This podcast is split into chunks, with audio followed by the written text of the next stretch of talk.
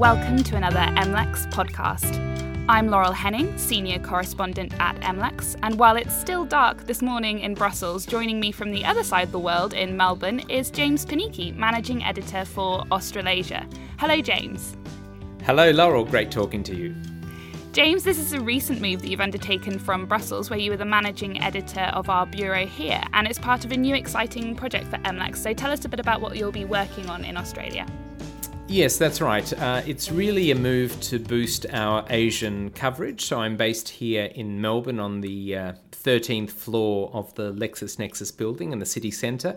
Uh, I'll be overseeing uh, regulatory coverage of Australasia. Now, what we mean by Australasia is essentially Australia, New Zealand, and those parts of the South Pacific where there's an independent competition regulator that's up and running at the moment. And at last count, that was Fiji, Papua New Guinea, uh, French Polynesia, and as of this very week, in fact, also New Caledonia. And so essentially that I mean it sounds exotic but that is my new that's my new life. And I'm enjoying some sunshine after uh, this year's particularly long and cold winter in Brussels which I assume is continuing undeterred at the moment. Yeah, I did think of you as I walked to work this morning, hood up, hat on, gloves on. Okay, so apart from letting our readers and listeners know what's to come out of Australia soon, we wanted today to give an update on uh, a story you've been working on since actually early November concerning an acquisition in the dairy industry. Uh, the companies in question here are Canadian dairy giant Saputo, which has actually had a market presence in Australia for several years now, and ailing Australian milk producer Murray Goulburn Cooperative. Uh, so the proposed acquisition comes in at around 1.3 billion, well, uh, 1.3 billion Australian dollars, and that's around 1 billion um, US dollars. Um, and Australia's competition regulator is set to decide on the acquisition on March 1st.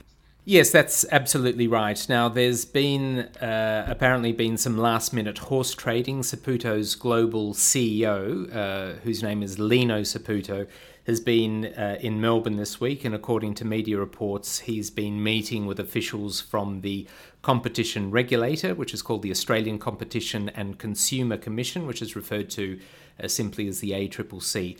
Now, the suggestion is that there might be some concerns about this acquisition. The ACCC had been due to make a decision uh, this month, but it extended uh, the period in order to give it some further consideration. Now, the fact that there was that delay is in a way neither here nor there. There could be many uh, reasons for uh, postponing the decision, but as you said, Saputo is already a player in the Australian dairy market. It owns Warrnambool Cheese and Butter Factory. That's a company based in the uh, very small coastal town of Warrnambool, which is about three hours' drive from, from where I'm sitting at the moment. Uh, this is a company that owns a number of iconic Australian dairy brands, including Coon Cheese, Great Ocean Road, and Sungold. So the Canadians are, in that sense, the Canadians are already important players in the dairy industry of Australia, which explains why the regulators are giving it proper consideration this time round. And you've written several pieces actually on how the regulatory landscape has changed for Saputo since it entered the Australian market in 2013. So that's really what you're referring to here, right?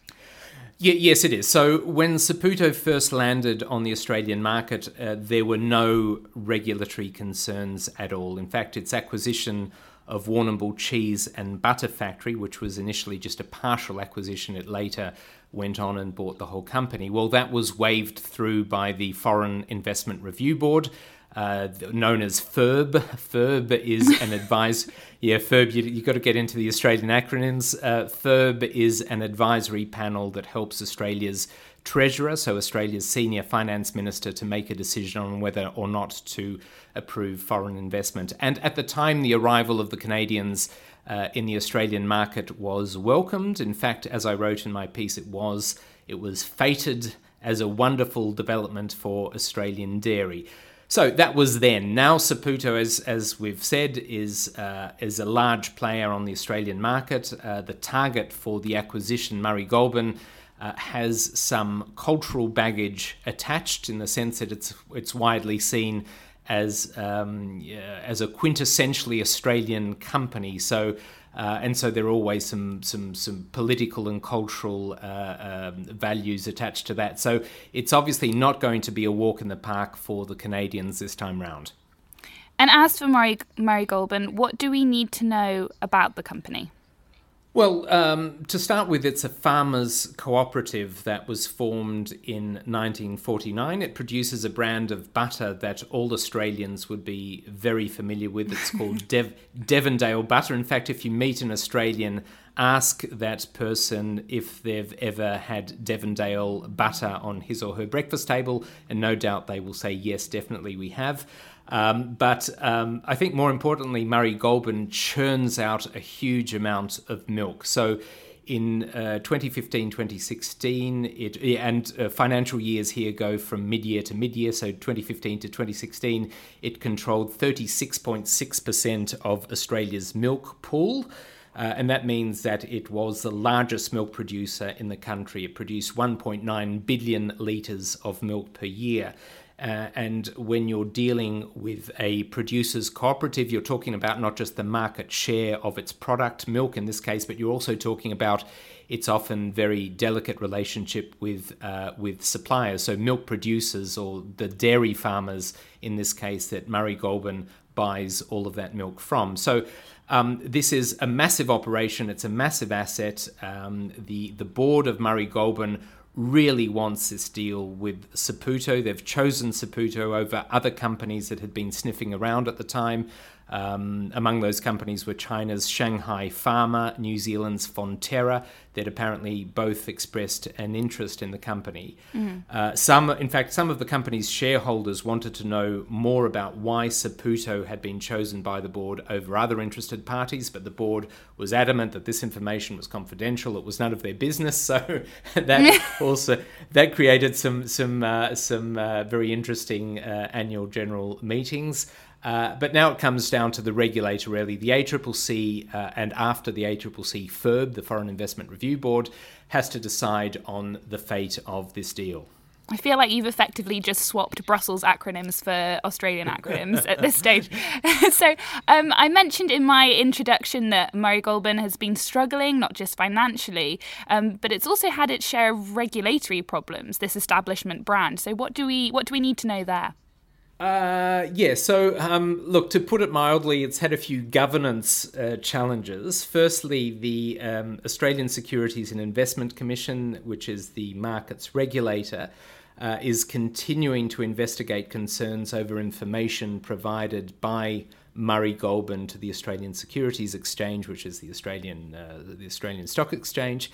Uh, and according, so we don't know too much about this, but according to uh, an ASIC official, so ASIC is the acronym for the Australian Securities and Investment Commission. Sorry, I'm trying to avoid them, but according to an ASIC official uh, speaking before a parliamentary committee last year, uh, the investigation is into quote the company's representations around profit at the farm and the Farmgate milk price.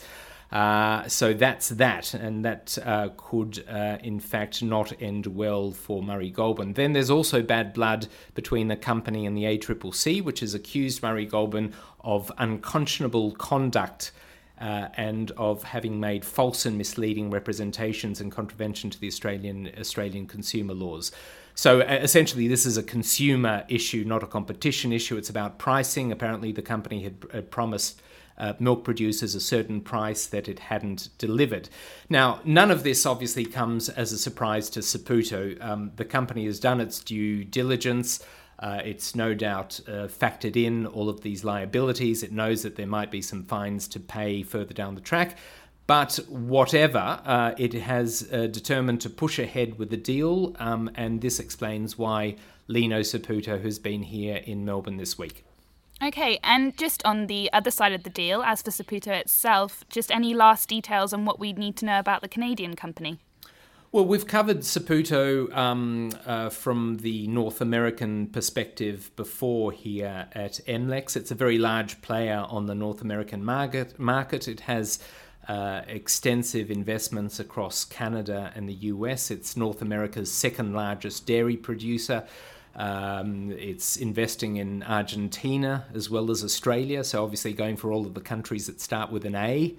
um, you know, Azerbaijan will no doubt be next. It's a family. Uh, it's a fa- jo- jokes aside. It's a family company. It was started in 1954 by an Italian immigrant uh, family from Sicily, mm-hmm. uh, and it's soon, within years of its uh, founding, its foundation, it became uh, the largest producer of mozzarella in North America. Obviously, I'm a big fan of mozzarella cheese, so this deal uh, is uh, means a lot to me. Since 1997, it's been listed on the Toronto Stock Exchange, uh, and since then it has tripled in size. And so I think, uh, I think Laurel, that's essentially all you need to know about Saputo for now.